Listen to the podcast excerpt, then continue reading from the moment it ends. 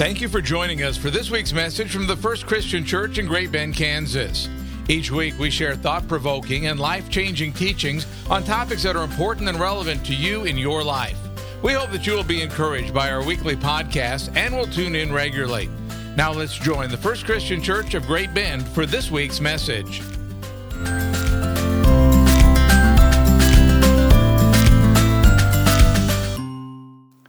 Today, we are in the fifth and final week of our sermon series called On Earth as It Is in Heaven. And remember, what we have been doing in this world transforming series, if you'll get it, is exploring in even deeper ways what it is we mean when we say, at Great Bend First Christian Church, our vision is to bring heaven to earth in all that we do.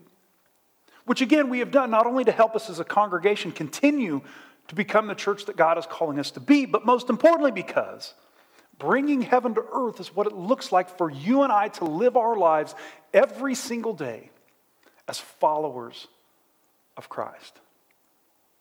So, in week one, what we discovered through the Lord's Prayer is that our purpose as Christians is not just about getting to heaven when we die, but also includes bringing heaven to earth. Your kingdom come, your will be done on earth as it is in heaven. Then in week two, to get into the practicality of what bringing heaven to earth looks like lived out, we learn that. The main way we are being called to do this is by loving God with everything that we are and loving our neighbors as ourselves. In week three, we discovered that if we want to be the greatest, or if we want to be the kind of people who are considered to be great in God's eyes, then what we have to do is not go after and chase after things that we want or things that we think we need, but is to become servants. And then finally, last week we learned that another very important way that we're being called to bring heaven to earth, especially given all that is going on in our country, is by becoming the kind of people who treat everyone, and I mean everyone, as our equals.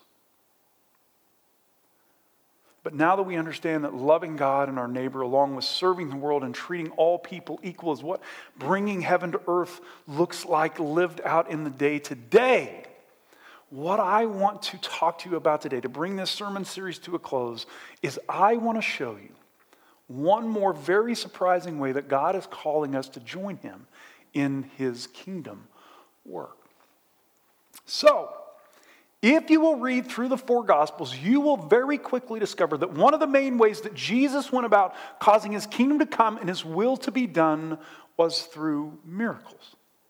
And what most people think about when they hear the word miracles, that something supernatural has taken place, or that Jesus has done something to heal or set someone free, not in a natural way or in a way that makes sense to us, but in a way that is beyond explanation. Like a man being born blind getting his sight back. A man with a withered hand having his hand restored, and even a little girl who was pronounced dead coming back to life. Now, in one sense, if this is what you think about when you hear the word miracle, then you're absolutely right because there is no doubt in my mind. I don't care what the skeptics say. Jesus, along with many of his followers, both past and present, performed miracles in supernatural ways. Or Jesus, along with many of his followers, tapped into a power from God that we don't have the capacity to understand, which gave them the ability to do things that seem to go against the laws of nature. And it was and is spectacular. But even though that's true, I also believe if your understanding of miracles just includes things that happen in supernatural ways, then you're actually missing a big part of what miracles not only are, but why Jesus did them in the first place. So, to help you understand or expand your understanding of what a miracle is, let me walk you through a couple of places in the Gospels where Jesus does the supernatural so you can begin to see that a, miracle really is bigger than the supernatural. It really is more than the supernatural. Luke 9 10 through 17 begins, it says this Jesus took his disciples with him and withdrew privately to a city called Bethsaida. When the crowds found out about it, they followed him. And he welcomed them and spoke to them about the kingdom of God and healed those who needed to be cured. Or, what's going on in the opening part of this story is that even though Jesus was trying to get away for a break with his disciples, somehow the people find out about it and they follow them there. And what Jesus does, instead of telling these throngs of people to go away or to come back later so that he and his disciples can get some rest, is he takes it as an opportunity preach the kingdom of God and do some healing. Which in itself is absolutely astounding. This, this healing stuff is amazing.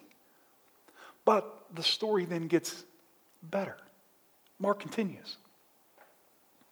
The day was drawing to a close, and the twelve came to him and said, Send the crowd away so that they may go to the surrounding villages and countryside to lodge and get provisions, for we are here in a deserted place. Or the disciples, taking stock of the situation, come to Jesus because they're concerned for all of these people's safety. And they tell Jesus to send them away, at least for the night, so they can get what they need. Which, when you think about it, is a very caring and responsible thing to do. But in spite of the disciples' thoughtfulness, Jesus responds by saying this, and this is the crazy part here. He says, You give them something to eat. You give them something to eat. To which the disciples respond in kind of a, a backpedaling manner Are you serious, Jesus? We have five loaves and two fishes, and there are 5,000 people out here. You really want us to feed them? But without skipping a beat, Jesus does this make them sit down in groups of about 50 each. They did so and made them all sit down. And taking the five loaves and two fish, he looked up to heaven. He blessed and broke them and gave them to the disciples to set before the crowd. And here's the amazing part they all ate and were filled. They all ate and were filled. What was left over was gathered up 12 baskets full of broken pieces. Or, as you can see, what happened at the end of this incredible story is that Jesus takes the little bit that he has, which is barely enough to feed the 12, and he supernaturally feeds over 5,000 people to the point where there are 12 baskets left over after everyone has already stuffed their faces, which is absolutely mind blowing if you give it any thought at all. I mean, how can something like that happen? But what I also want you to notice is that not only do you have an incredible, awe inspiring, supernatural event taking place here, but most importantly, really all Jesus has done was to find a place in the world where God's will was not being done and to cause God's will to happen which is exactly what I want you to see. Because when you get right down to it, that's basically all Jesus is doing in and through all the supernatural acts he performs, whether that be casting out demons or causing people to walk, or as Luke 18 35 through 43 puts it. As Jesus approached Jericho, a blind man was standing by the roadside begging. When he heard a crowd going by, he asked what was happening. They told him, Jesus of Nazareth is passing by. Then he shouted, Jesus, son of David, have mercy upon me. Those who were in front sternly ordered him to be quiet. But he shouted even more loudly, Son of David, have mercy on me. Or notice that here in this man's blindness, there's a place in the world where God's will is not getting done. And so Jesus does this. Jesus stood still and ordered the man be brought to him. And when he came near, he asked him, What do you want me to do for you? What do you want me to do for you? He said, Lord, let me see again. Lord, let me see again. Jesus said to him, Receive your sight, your faith has saved you. And immediately he regained his sight and followed him, glorifying God, which again is absolutely mind blowing. I mean, can you imagine watching as Jesus touched a man who was blind, and then all of a sudden he can see again. I mean, it's just absolutely astounding. And you guys need to get chill bumps every time you read about these miracles because they are that amazing. But again, notice that what's going on at a foundational level here, which is actually what's most important, is not the supernatural, but that Jesus took a place where God's will was not being done. And he caused God's will to happen by giving this man his sight back. Or what I'm trying to get you to see, which many Christians miss because we get so caught up in the wonder of the supernatural, is that what makes a miracle a miracle, or what's most important about a miracle, is not necessarily that the supernatural happens, but the fact that there was a place in the world where God's will was not being done, and then God's will happens. Or to really see what I'm getting at here, I want you to take a moment and try to imagine someone facing a life threatening illness. Maybe that's cancer or heart disease or something like that. Well, now that you have that person in mind, do you really think that if that person was able to be healed and set free of their disease, that they would care how that healing happened? Or do you think if that person were healed naturally through scientific means, that they would be upset about not being healed supernaturally? No. They wouldn't be upset at all. In fact, they would be over the moon that they no longer have to live with an illness that could take their life. And all because what's most important here and in every place where God's will is not getting done is that God's will happens. That God's will gets done. That's what's most important. Now, please do not hear me trying to take anything away from the supernatural because I do believe it happens. I've seen it happen, and I know it's very important. No, what I want you to see, or what I'm trying to do by helping you to expand your understanding of miracles to include all the ways where God's will is getting done, is to help you to see that just because you don't have the ability to do supernatural things like Jesus and his followers did, that doesn't mean that you're not being called to do miracles every single day. Because the truth is, according to the Gospels, to be a follower of Jesus means that we devote our lives to doing miracles.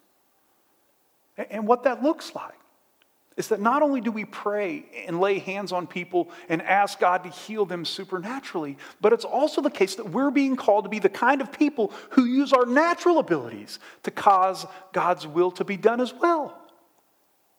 Or for me, I think about Dr. Edmonds and how she not only prays for my girls when they come in with any kind of sickness, that's just who she is. I know she's praying at all times but then how she uses her skill and expertise to not only heal my girls, but to make sure that they don't get sick in the first place, which is absolutely miraculous. You have no idea how healthcare these days and what it's done for our, our, country, the world, and everything. Back in the day, kids died all the time. It was a miracle that a kid would make it to five. So it's miraculous. I also think about farmers and ranchers, which most people don't.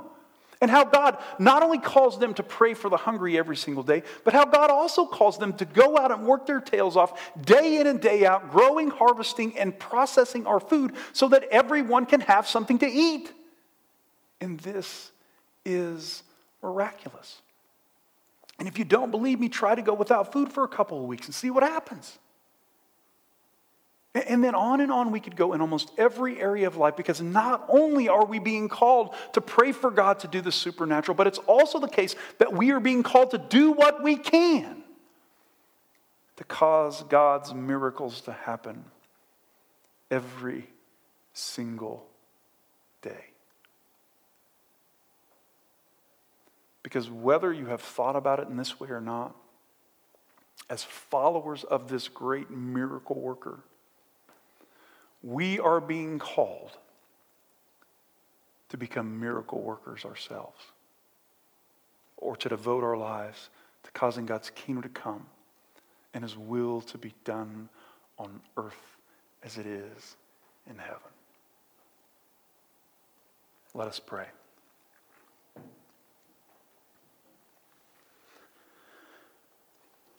Father, we come before you today and um, grateful for an opportunity to rethink what we know about miracles. Now, there is no doubt, O oh Lord, that we are blown away by the miracles that happen around us. We're blown away when we read stories about how you did this uh, back in the ancient world. And so, Lord, help us as a congregation continue to pray for those things to happen around here when that is needed. But also, O oh Lord, help us to see that, that a miracle is bigger than the supernatural. In that a miracle happens every single time your will gets done and also help us as a congregation to, to be the kind of people who work for that every single day of our lives. Or help us understand, O oh Lord, that you are calling every single one of us to become your miracle workers. We ask this all in Jesus Christ's name. Amen.